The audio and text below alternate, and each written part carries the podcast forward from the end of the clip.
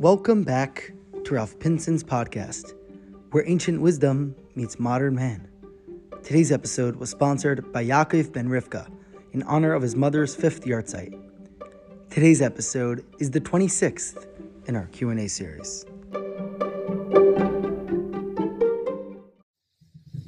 There's a lot of major chiddushim that arose in Chassidus from the Baal Shem Tov. For example, a person should always be joyful. There's divine providence in everything. Every action that a person does, however mundane, should be linked to divine purpose. What's in the Nekudas HaTavach? How does it all come together?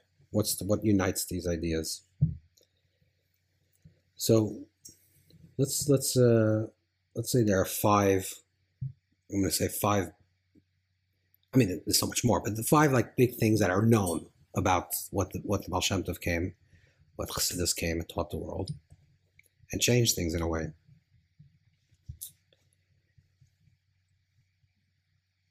Most dominantly, I would say, it's the idea of simcha, of joy. That simcha, the way joy was understood up until that time period, was that joy was, and this is what the Rishonim, it's written in the Rishonim already, in the early commentators, that joy is what completes a mitzvah. There's the mitzvah itself, there's the action itself, you're doing the mitzvah, and joy enhances the mitzvah and completes it in a correct way. So for example, when the Torah says, that the reason for all the rebuke and all these punishment, quote unquote, the toicha is because you didn't serve Hashem with joy. So the Ramah Mechuslulov and the Arizal brings us down, is that because you didn't experience the joy of a mitzvah. That when we did a mitzvah, we did a positive action, we did it as a burden. We didn't do it with joy. But joy was always considered as a part of another thing. So it was the shleimus, it was the completion of a mitzvah itself. One of the major things that the Baal Shem Tov revealed and the Chassidus revealed to this world was the idea of simcha, not simcha shel mitzvah, not the joy of a mitzvah, which was already before, but that simcha itself is a mitzvah. That to be joyful itself is a mitzvah. If does Hashem is simcha, that a person should serve Hashem with joy. And since a person is serving Hashem at all times, which is really what a person should be doing at all times, so since a person is always serving God, always in a posture of service to his man, to his fellow, to Hashem, so therefore a person should do that with joy. This is a very dominant feature. In fact, a lot of times in reference to Chassidim, to the early Chassidic students of the schools of the Baal Shem and the students, They're referred to as the joyous ones, the feilachah. And some of the condemnation or the criticism of Chassidus was that they're too joyful, somos, that they're dancing on the street or they're making sambal sauces or whatever. That was some of the criticism. But that was a very dominant feature of what it means to be a joyful person, to always be with joy, with a certain sense of happiness, not to be kalamutna, not to be depressed or melancholy. Another major teaching of the teachings of the Baal Shem Tov was the idea of Hashgacha Pratis, the idea of divine providence. Now, in the early Rishonim, in the early commentators who speak about this idea, for example in the Rambam, in the Guide to the Perplexed, the Rambam says that there's something that's called, and also many Rishonim write this, that there's something that's called Hashgacha Pratis. Divine specific intention, providence, the orchestration in a very specific way, and then there's something that's Hashgacha Klalis, the general overarching thing. So let's say, for example, let's say a person says, "I want."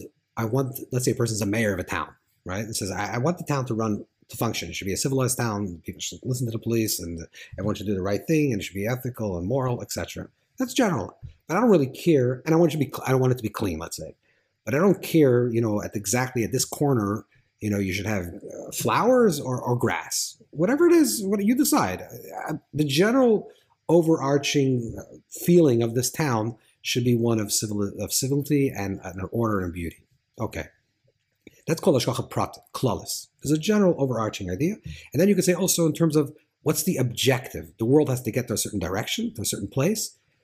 And how it gets there is not so relevant, but there's a certain objective divine desire for the world to manifest itself in its correct form, in its whole form, in a messianic state, in a redemptive state. Okay, generally, the world has to work to that direction. That's Hashgacha Klalis, which is general. And then, with regards to human consciousness, Hashgacha Pratis, which means specific divine intention, refers to only a person who lives very intentionally. So it's like a sliding scale. The more a person lives in dialogue with his creator, her creator, the more a person lives with intentionality and mindfulness in their own lives, the more they receive divine specific intention, Hashgacha Pratis. So if a person's just living his life, just, living, like just going through life, eating, sleeping, procreating, enjoying themselves, whatever, not a terrible life. That person's like a moral person, but not doing anything specific, wonderfully specific, just, going through life, almost like, I wouldn't say like an animal, but not something wrong with an animal, just grazing through life. This person doesn't have Hashgacha Pratis, doesn't have divine providence on his life. The person lives with more attention, and the amount of attention a person lives, that's how much a person has Hashgacha, divine providence. Comes along the Baal Shem and says that no, it's not only that he's saying that it's no, but it's important to understand that the Baal Shem allowed for the revelation of this idea to be revealed in this world, that it wasn't an argument that the earlier is said this way, and now the Baal Shem revealed this in this world, which means at this point there's a new type of revelation in this world. And this type of revelation revealed that every single thing had Hashgacha Pratis, right? That every single thing had a divine providence. Not only humans, but every single thing that happens in this world has divine providence. So there was a new revelation in the world. There was a new spiritual quality in the world that was not revealed previously. It's not only that he revealed something that they didn't know. It's not just a knowledge-based thing. Previously, they didn't know about it. Like the Rambam didn't think about it, and the Baal Shem Tov thought about it. No, when at the time of the Baal Shem, at the time of the Rambam, this revelation was not present, and it was not a reality yet, and we'll see why. So that's another big theme. Another big theme of the teachings of Hashem, like you mentioned, is the idea of Haldakudayum, which means in every single action, every single thing that a person does, they should know Hashem. Da'ehu, Da'ehu, you should know Hashem. Tigmar, L'gmar says Brachos. The Talmud says that it's a very important verse, that a lot of Torah is connected to this verse, but to make it an essential verse. That in contrast to the idea of which is every single action you do should be for the intention of heaven, but and every action should be the intention to do it, is very different. The Mekubalim actually says it, but the Baal Shem Tov reveals this much more clearly, is that there's two different ways to think about this. One is that everything, every single action you do should be for the purpose of heaven, which means you're eating, so you should have strength. The eating itself is nothing inherently positive or holy. It's a means. I eat so I can be strong enough so I can pray and I can learn. I give charity. Okay, so it's l'shem shemayim. It's for the purpose of heaven. B'chol d'chachadeo means that the eating itself is a sacred act. That and this is a very, very strong teaching of the Baal Shem, that every single action a person does, they have a possibility of da, which is unity, yichud. With who? With Hashem, and it's so much so that from that perspective, not only every single action a person does is important, but whether a person is a scholar sitting and learning Torah, which obviously Talmud Torah K'neged Kulam, which is a very high level of living, sitting and learning, or a person davening, or a person is being a shoemaker, that the shoemaker stitching the shoes is doing a holy work just as holy, for a different purpose, just as holy as the person that's sitting and learning.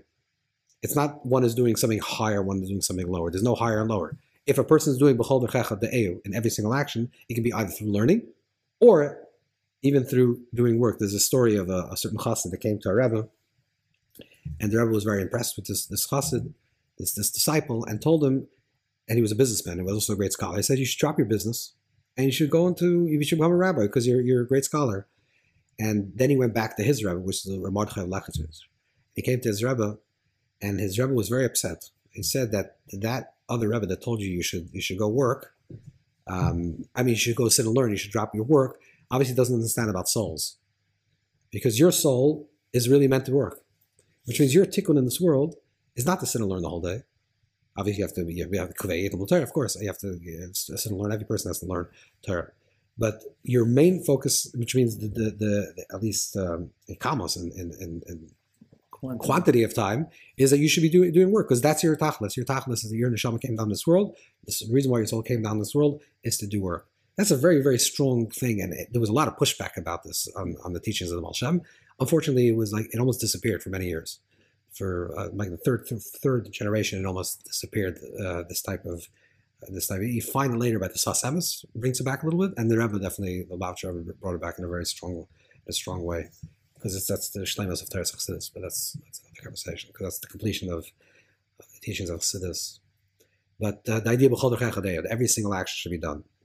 Another important thing, I'm just giving you 5 examples, then we'll try to unify these ideas, is that there's a language that's brought down in Tanya, a very famous language, that says, there's a soul that's called a divine part of the divine itself, literally, mamish. Now, that exact phrase, is a pasuk, is a verse. Even the word mamish, which is like saying dugris, like real, this is really a fact, is not the Alter Rebbe's word. It's already mentioned earlier by Mekubalim, early in Mekubalim, Shafatal, and others already mentioned earlier.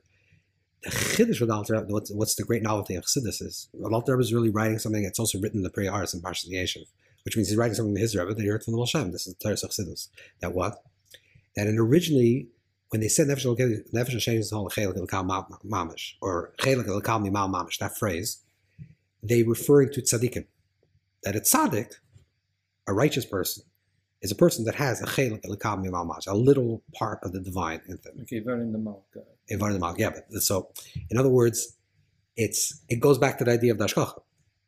It's a sliding scale. When a person lives on a very high level spiritually, that a person is actually a tzaddik, is such a refined person, this person is given a chelik, a lika, imal, mamish, a little part of the divine.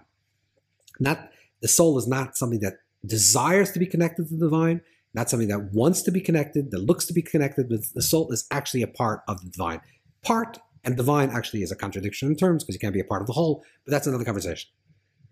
So what was the chiddush? The chiddush was, the novelty of the idea was that every single yid has a chelik, a lika, imal, mamish. That's the chiddush. This is the fourth idea. The fifth idea, which was besides the democratization of spirituality, which means that it was relevant to everybody, one of the fascinating things that happened with Chassidus is that the conversation also moved to women. Now, it doesn't sound like such a big idea, but that's because we're living in the 21st century, for better. Or worse, but that's I would say for, of course. But that the idea is that Chassidus came and said that the teachings of Chassidus, the light of Chassidus, the Ohr of Chassidus, is relevant to all people, to all men and women, and even children. In fact, the Rebbe Rayatz, the Rebbe Yitzchak, the 6th Lubavitcher Rebbe, when he was in Poland, I even worked a little bit with the Piasetzner Rebbe to start chaburahs of people to get together, Bachram, with boys to get together to learn Chassidus, and with girls to learn. They had starting chaburahs to people to learn Chassidus. You know, if to learn Gemara was a question, and it was debated. But Chassidus was applicable to everybody, because that it was a spirituality that was that accessible, and the learning about the Achdus Hashem, the oneness of Hashem, which was applicable to everybody. In fact, it was applicable to all people, right? Because that's the oneness of Hashem. What's the nakuda? What's the essence of all these teachings? The essence of all these teachings is that it's the light of Mashiach. It's the Oyesha Mashiach. When there's revealing of the Oyesha Mashiach, the difference between exile and exiled state and a redemptive state is that exile is process. Redemption is already presence. When you're moving towards something, what does exile say? Exile says It's not now, it's not you, and it's not here. What does redemption say? The redemptive state, the redemptive paradigm of redemptive, yeah, that it's here now you, right? Exactly. It's right now. So the when there was revealing of the Ohr of Mashiach, the redemptive state, the Ohr of Yechidah, the Ohr of the light of the redemptive reality of Geula that was revealed in the teachings of Chassidus, what that meant was then that simcha, joy, is not just when we're doing a spiritual act, but by doing every act, because every act is a tachlis, an end in itself. And therefore, Hashgacha Pratis, is divine providence, is not only for a specific person, but it's every single person. Because as Hashgacha Klalis means that it's only a process to get to an end, because I don't have intention in the specifics. It's not about the specifics, it's about the overarching thing that's going to unfold. Hashgacha says no, that every single thing is an end in itself. So therefore there's divine providence in everything. The same thing also in everything you should know. Everything you should know means that it's not just process-based, which means I'm eating so I should have strength to eventually I should learn. But right now, because it's about presence. And the same thing also that every person has a chelik elka, divine soul, not just the tzaddik, but every single individual person. The same thing also the idea with women, that it's relevant to every single person. And specifically also with women, because women, in contrast to men, but that's a whole other, a long conversation, is that women represents presence and men represent process. That's why L'gmar lovely, in the future it says, there's a messianic vision that says they gave it to save and govern, that the feminine will transcend or encircle the male, because in the world that we're living, which is the structure of exile, is a masculine structure. Because it's a masculine structure, it's always about process oriented. It's about getting somewhere. We're not here yet, and we're going to move towards someone. It's goal oriented. It's process oriented. The idea of women, and that's why you say because the women we will redeem, and because the women will be redeemed in the future, because the women is the concept of women, and the feminine quality is the idea of presence, of revealing of the presence. So all of these teachings of the Baal Shem Tov is really, if you reduce them to all and you'll find it with many other teachings, but this is a sample of these ideas, of some of the big ideas of the teachings of Chassidus, that all the big ideas is basically saying when there's a revealing of the end within the means. When the tachlis is revealed already now, a glimmer of the tachlis is revealed already now, so then it's every single person right now, right here, in this place. And that's the Ohr of the teaching of Chassidus, of that light, and therefore we have to connect it with every single thing we do, and every single moment that we are, to connect to that redemptive Ohr, that redemptive light.